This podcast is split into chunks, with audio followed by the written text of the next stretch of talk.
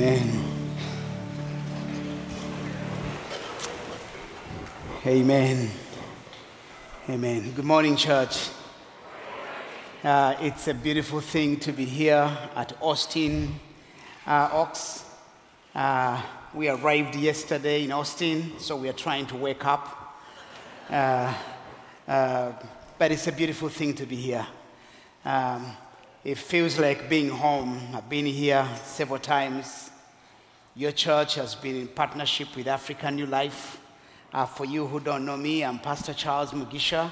I'm the founder and the president of African New Life Ministries. My wife Florence is right here. We've been here many times. And my daughter uh, is also around here. Uh, we just want to thank you for years of partnership. Um, about uh, 21 years ago, we started African New Life Ministries. And we started African New Life Ministries as a response to what had happened in our home country of Rwanda, where we come from. In 1994, we had a genocide that claimed nearly a million people in 90 days.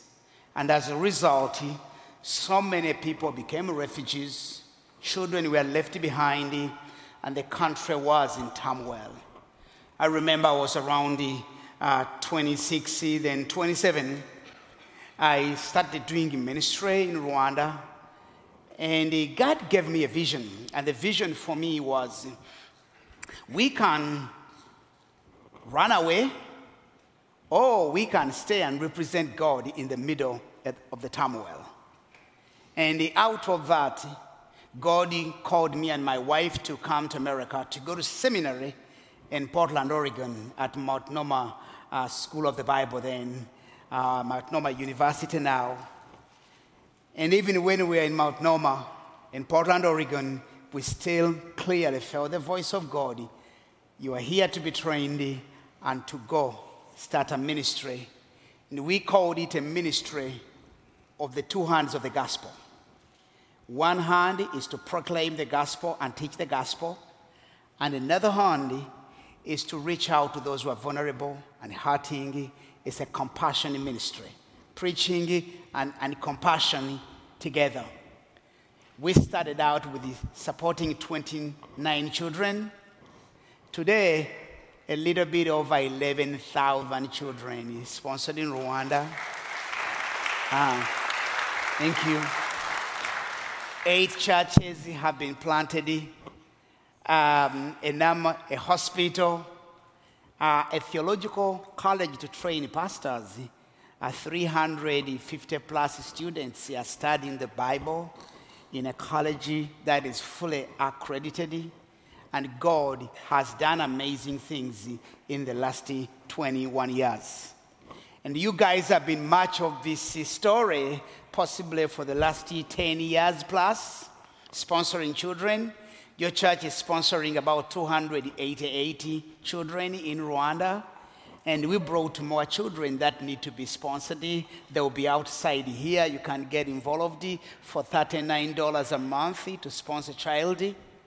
But also, in the middle of COVID, this church has helped us build two churches in Rwanda beautiful churches, uh, two, two communities. Now, I'm not talking about tiny churches, I'm talking about real churches um, that are impacting their community by preaching the gospel and acting compassionately in those areas. So, your pastor came over to Lonchi uh, Kalangazi Church in the eastern province of Rwanda.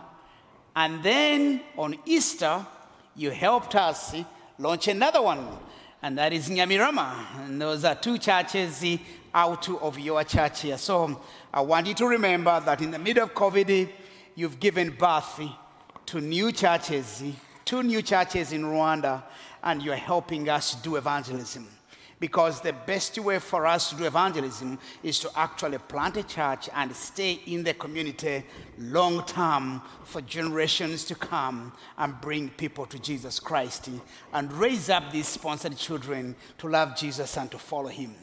So this summer, we're expecting a team I think, of 12 or 15 from your church to come to Rwanda, and we are eagerly waiting to see you there.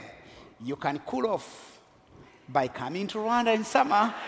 And if you haven't registered, get registered and let's come and let us spread the gospel of our Lord Jesus Christ. So I want to say thank you so much for your partnership. I know Pastor Blandon is on sabbatical.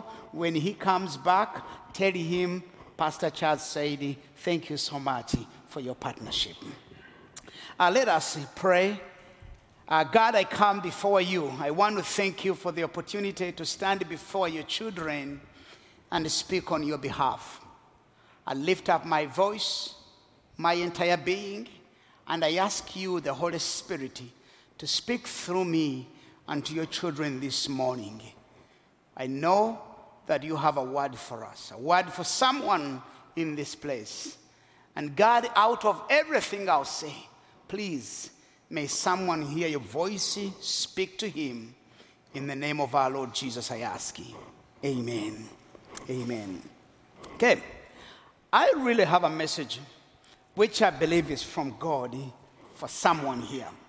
Because sometimes God will send a specific message in a season to move us to the next level of our lives.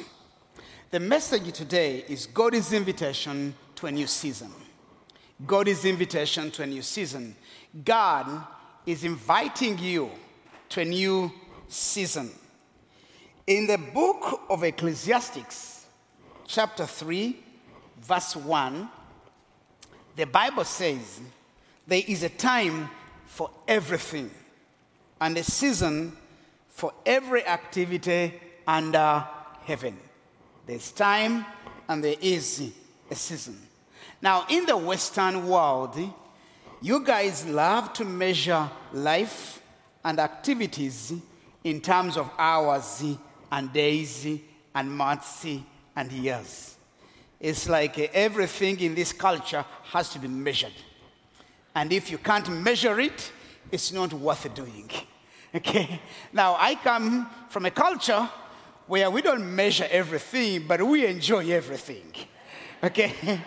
Uh, it's, um, but I want to say that life is much better measured, not in hours eh, and days and months and years, eh, but in seasons. In seasons, different seasons of our lives. Life has transitions. For example, you have a transition from high school to college. That is a transition. You have a transition from being a single person to being a married person. And I remember the transition for my life. It took about two years to get married. Uh, I was very slow. okay? And then there's a time when you actually transition to not only being married, but to becoming a mother, to becoming a father. A transition from one job to another job. These changes will even change our lifestyle. They will change the way we dress. They will change the way we sleep. They will change when we sleep and when we wake up. They will change us. They will even change our locations. We move to new locations because we are going through a change. And as a result, we are managing change. Now, it's interesting that human beings are more prepared to manage physical changes but less prepared to manage spiritual changes in their lives. We, we are more in tune with what happens physically, but very little in tune with what happens spiritually in our lives. I want to declare that God has a new season also for your spiritual life. And God wants to lead you into a new season, a new way, a new way of rejuvenating you, a new way of blessing you, a new way of giving you new wine. You know, uh, Austin has a number of pubs. It seems people fly from New York to come take a sip on a weekend in, in Austin, in an Austin pub. And, uh, and people get excited eh, out there because they are taking some wine. Man, God wants us to be excited in His house eh, because He's sending spiritual wine to us. He's doing something new in our lives.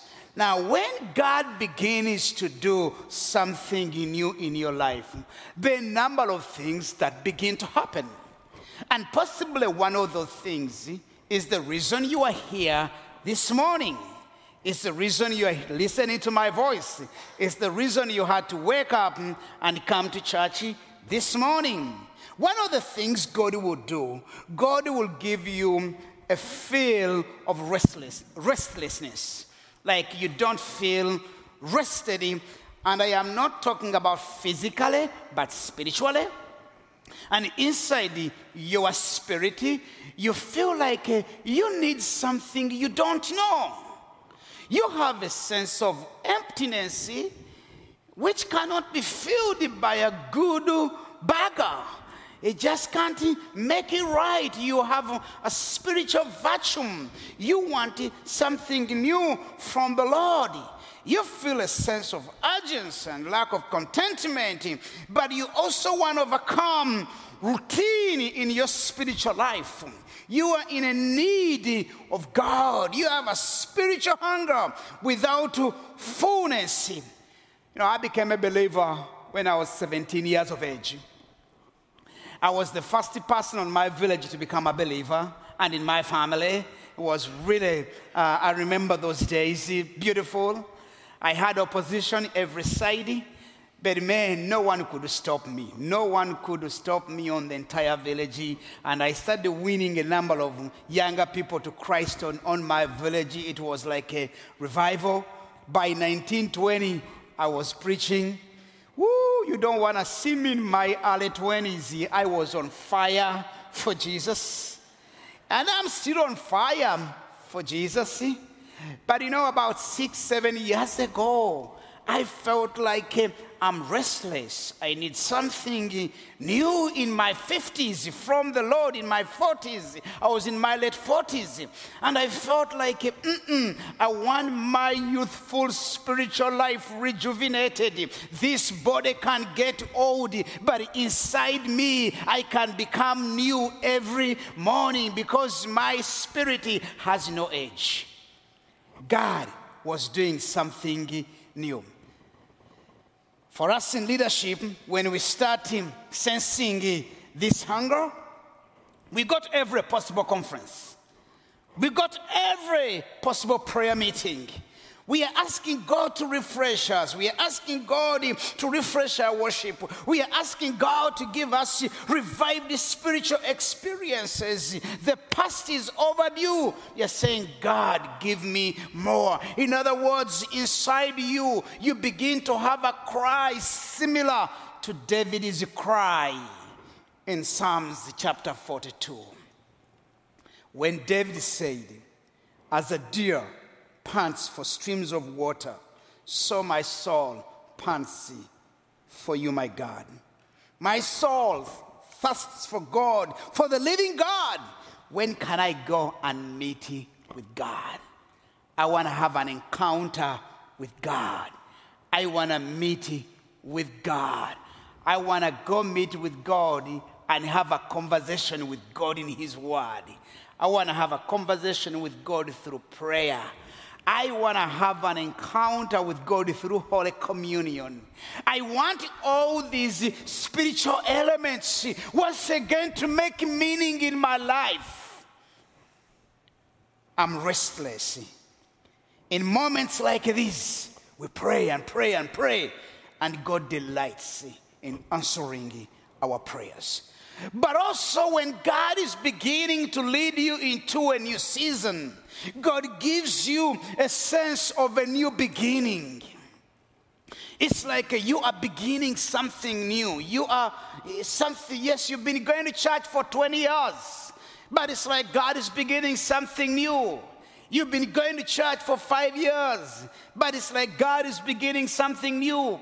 Possibly you used to go to church when you were a little. Your, your parents used to take you to Sunday school, but in between college and a job, you lost it. But somehow God is again beginning something new because God is in the business of redeeming his children. That's why, church, I want you not only to be aware of your physical changes and seasons of jobs and marriages and work, but also to be in tune with God about your spirituality about your inner life with God, about your connection with God. Because without a connection with God, our entire life is at loss and lost. And God begins to give us this new beginning. And when God begins to give you this new beginning, you want to reach out to something new. And at that moment, you need teachers you need spiritual coaches. You need helpers. You need a pastor. You need a church.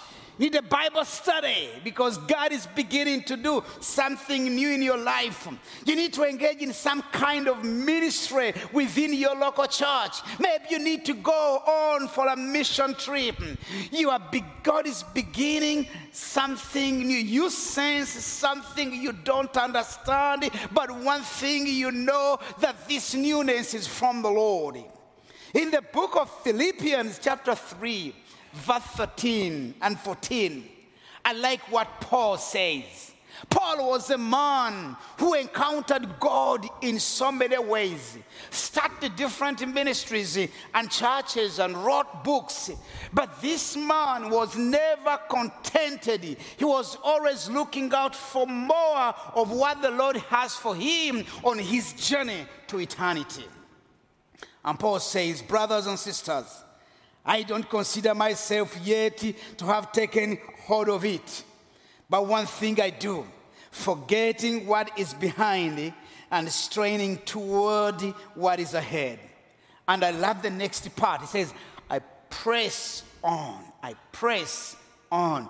I'm pushing forward. I'm sensing something new. I'm restless toward the goal to win the prize for which God has called me heavenward in Christ Jesus. In other words, I'm not letting the past hinder me from experiencing full life in Christ. Whatever has happened is not going to hinder me. Offense is not going to hinder me. Sin is not going to hinder me. Disappointments are not going to hinder me. What has happened to churches and church leaders is not going to hinder me. Nothing. My parents are not going to hinder me. My village is not going to hinder me. I, like I told you, I became a believer in a village with no believers, a family with no believers, and nothing would actually hinder me Finally, my mom became a believer. My brothers became a believer. My cousins became a believer. My believers, my neighbors became believers. Nothing could hinder me. I'm pressing on. I want renewal. I want a new release. I want to let the past go. Yes, yesterday is gone. I want to look at my current life with fresh eyes. Fresh eyes. I want to see a new, I want to see new colors. I want to see the world in new colors. If you are like me, I like new things. I love new things. I love new houses. I love new things. I want to see everything fresh. New colors, new logos, new friends, new people. You know, our church went into a season when we and that's about like seven years ago, when we became more of a club. Everyone loved each other. We knew each other. The worship leaders loved each other. I mean, we, everybody was happy with each other. But uh, we had become so happy with each other to the extent that the new people could not enter into the church because they could not find friendship and relationships. And uh, God, in His sovereign plan, he began to shake up our church. And one of the things that happened, our worship leader resigned. That really shocked me up. And a number of other worship leaders, They loved the worship leader, so they resigned. So, in a twinkling of an eye, one of the, uh, the worship leaders called me and said, Pastor, we don't have a worship team on Sunday. And I told her, you know, if you guys can't worship, I'm coming to preach. And I'm going to preach till Christ comes down, till the power of God comes down. A few months later, God raised up new worship leaders in the church. And since then, our church has become one of the best worshiping church in the city. And not only that, the church has doubled. What happened? We got new people, and new people welcomed the new people. And we became a fresh river and it became a new beginning in our lives. God always wants to give us something new. We need to be very careful not to be tied up with the old because our God is new. Lamentation says, chapter 3, verse 22 to 23, His compassion never ends. It is only the Lord's mercies that have kept us from complete destruction. And I love 23. Great is his faithfulness, his loving kindness begins afresh each day. Each day we expect something new. So, how do you respond when you sense God leading you in a new season? How do you respond when you have a hunger for Him? How do you respond? You have this hunger that can't be filled. How do you respond when you sense a new beginning? Number one, I want to begin with Isaiah chapter 43, verse 18 to 19, because the past tends to be what stops us into entering the future. So God calls the children of Israel and He says, Forget the former things, erase them out of your mind. Don't dwell on the past. He's not saying don't look at the past, but He says, Don't dwell there. Move on. See, I am doing a new thing. Now it springs up. Do, do you not perceive it? It springs up. Don't you perceive it? Don't you see what I am doing?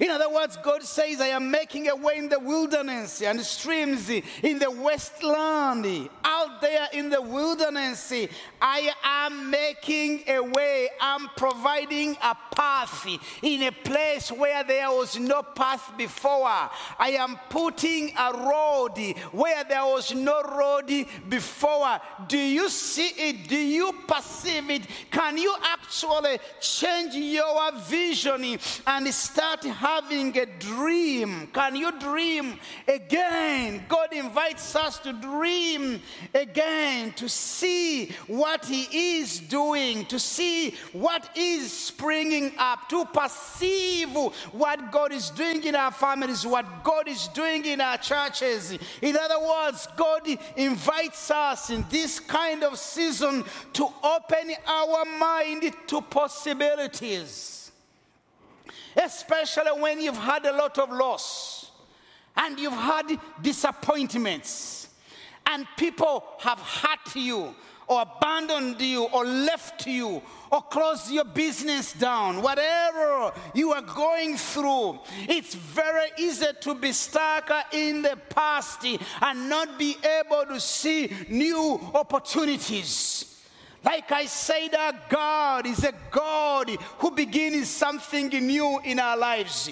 That's why the Bible says that when we come to Christ, what happens? We become new creatures. The past is gone, new. And God, every now and then, gives us an opportunity to start over. He breaks our heart with the things that break his heart. 94 was a year of loss in Rwanda. And in the middle of the nightmares, God invited me to have a dream for the nation. And out of that, of 11,000 children are having a life. Listen to the dream giver through the Holy Spirit because he will speak to you. Be willing to allow the promptings of the Holy Spirit and leadings in your life. Spend significant time in prayer and in the Word. Learn to wait on the wall. Because sometimes you feel like you are on the wall. Like you are not having a breakthrough. You're on the wall. You're wailing at the wall. And what I discovered at the wall, I call it the wall experience. God forms my heart. God forms my character. God transforms me and He prepares me for the blessing He's about to pour. Number three, number two, wake up spiritually. Wake up. You know, some of us don't want to wake up. We love to sleep. We love to sleep, especially young people love to sleep. They don't want to wake up. But you know, if you want to wake up some people, what you do, you make some noise. And sometimes the way God wakes us up spiritually, He puts noise in our lives. And if you're hearing that noise in your life, like spiritual noise, things are, are happening inside there, God is saying, Wake up, wake up, America. Wake up, Texas. Wake up spiritually. Be awake spiritually. In other words, God wants to give you a spiritual awakening. He wants to begin something new in your life. What does what do I mean by waking up spiritually? Reevaluate your commitment to Jesus. Reevaluate your commitment to Jesus. Because the only thing that matters in our life is having the best of a relationship with Jesus Christ. Now, every time you have things, including jobs, whatever it is, competing with Jesus, it's not a good idea. In other words, what competes with Christ in our lives becomes an idol. You know, many times eh, we, especially in the Western culture, when we think of idol worship, we think of the Assyrians eh, and we think of the Canaanites eh, and maybe African people worshiping pieces of wood as a god. But you know, we also have our, our own modern gods. Our computers can be our gods. Whatever you spend time on. So that's what's the call. The call is that wake up spiritually, focus on Jesus more. Provide space and life and time in your life for Jesus. Possibly that's the reason you are here this morning. Seek to be guided by the Holy Spirit.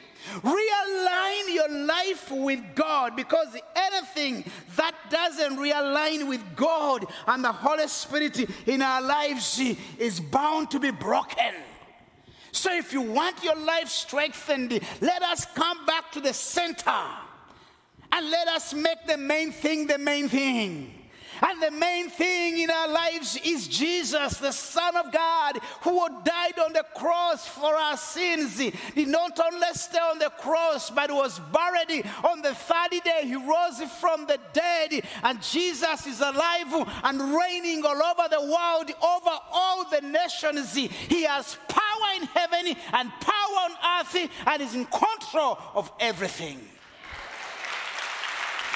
We want to realign our lives with Him.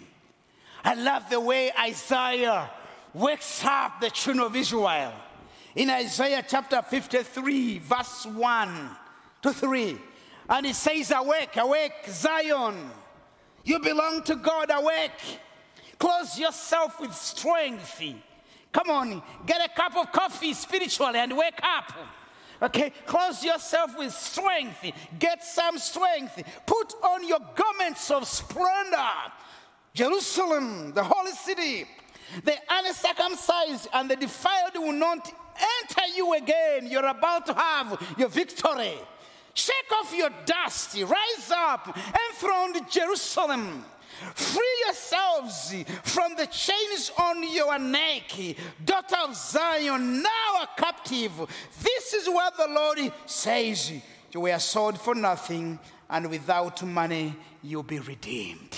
You will be redeemed. You will be redeemed. Wake up spiritually. Be aware of what God is doing all around us. Let us restore our awareness of Jesus, our awareness of the Spirit of God among us. How do you do that? You restore this through prayer, through communion with God. You restore this by reading the Word of God. But you restore this by committing yourself to a group of other believers in your community so that as a community you can enhance your awareness of God. Number three, embrace change. You can't have a new, you cannot have a new season without change. Now, we don't like change. Depending on your personality, introverts don't like change. Men, they don't like change. Change seems to be something they don't work with. Extroverts, a little bit, but none of us likes change. But let me tell you something about change. No change, no growth. You can't change, you can grow. Not change is a sign of growth. Change is an opportunity for the new. Change is an opportunity for something new and exciting. And exciting. Ecclesiastes eh, chapter 3 talks about this new, declares there's a time for everything. And in time, God makes everything beautiful. What seems like a season of hardship, confusion, restlessness could be preparation for what God has, has waiting on the other side for you. God has something new waiting for you on the other side of the tunnel. So he says in Isaiah again, 43, 18, 19 to 19, remember not the former things. Don't be trapped in the old way of doing things. You can never put God in a box. To even make it clear, you cannot put God in the circumference of your brain. Some people are very smart. I'm sorry. You can't put God here. He's bigger than anything you can ever think of. So remember not the former things, nor consider the things of the old. Why? Behold, I am doing something new. I really believe this morning God has something new for our churches. God has something new for your family. God has something new for you as an individual. And I strongly believe that's the reason the Spirit of God prompted you to be here. Now, one of our biggest challenge when God is beginning to do something new is fear. We are afraid of the new. We are afraid of stepping into the unknown. And listen to what God told the children of Israel in Deuteronomy chapter 31, verse 6. It's over there. I love that one. It says, Be strong and be courageous. Don't be afraid or terrified. I mean, there's some four important words there. Number one, be strong.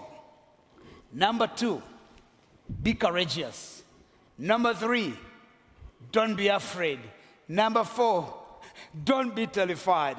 It's like uh, in four different ways, God is saying, pick up your mat and walk allow me to start something new in your life.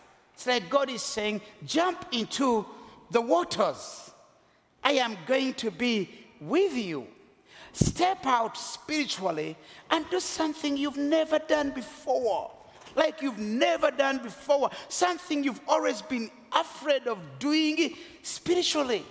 Maybe you've been afraid of spending time with a few brothers and sisters in a smaller group, jump into it and start. Maybe you've been afraid for years to go on a mission trip to Africa and you've believed all these false stories about Africa. Jump out, get on a plane, do something out of the ordinary.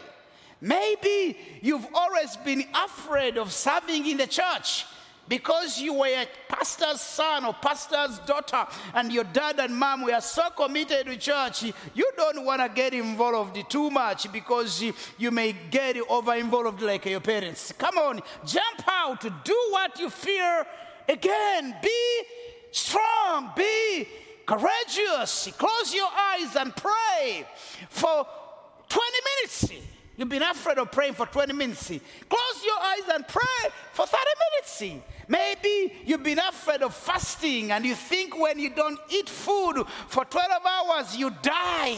You won't die. Take a step and go without food for 12 hours and fast and see what God would do in your life. Maybe inside the church, you are afraid of being expressive and putting your hands up and clapping your hands for Jesus. You are, you are more excited on a soccer game and a football game than you're excited in the church. Okay, now it come back in the church. Be courageous. Don't be afraid. Don't be terrified. Praise Jesus. Bust out in praise. Allow the Lord to do a new thing.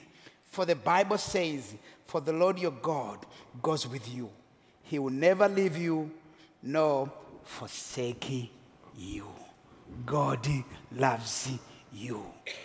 And He wants to do a new work in my life, in your life, in our families, and in our churches again. This is a new season. Let's stand up and pray and thank God for what He's doing in our lives. And just before we pray, I just want to give you a moment to listen to the voice of God. What is God challenging you to do? What steps of awakening is asking you to take?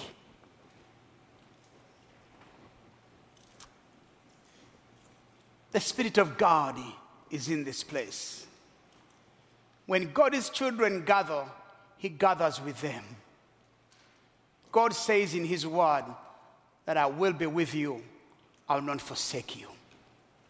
God, we come before you. You promised us your presence, and your presence gives us strength, your presence gives us courage, your presence drives away fear, your presence delivers us from terror. Lord, we come before you.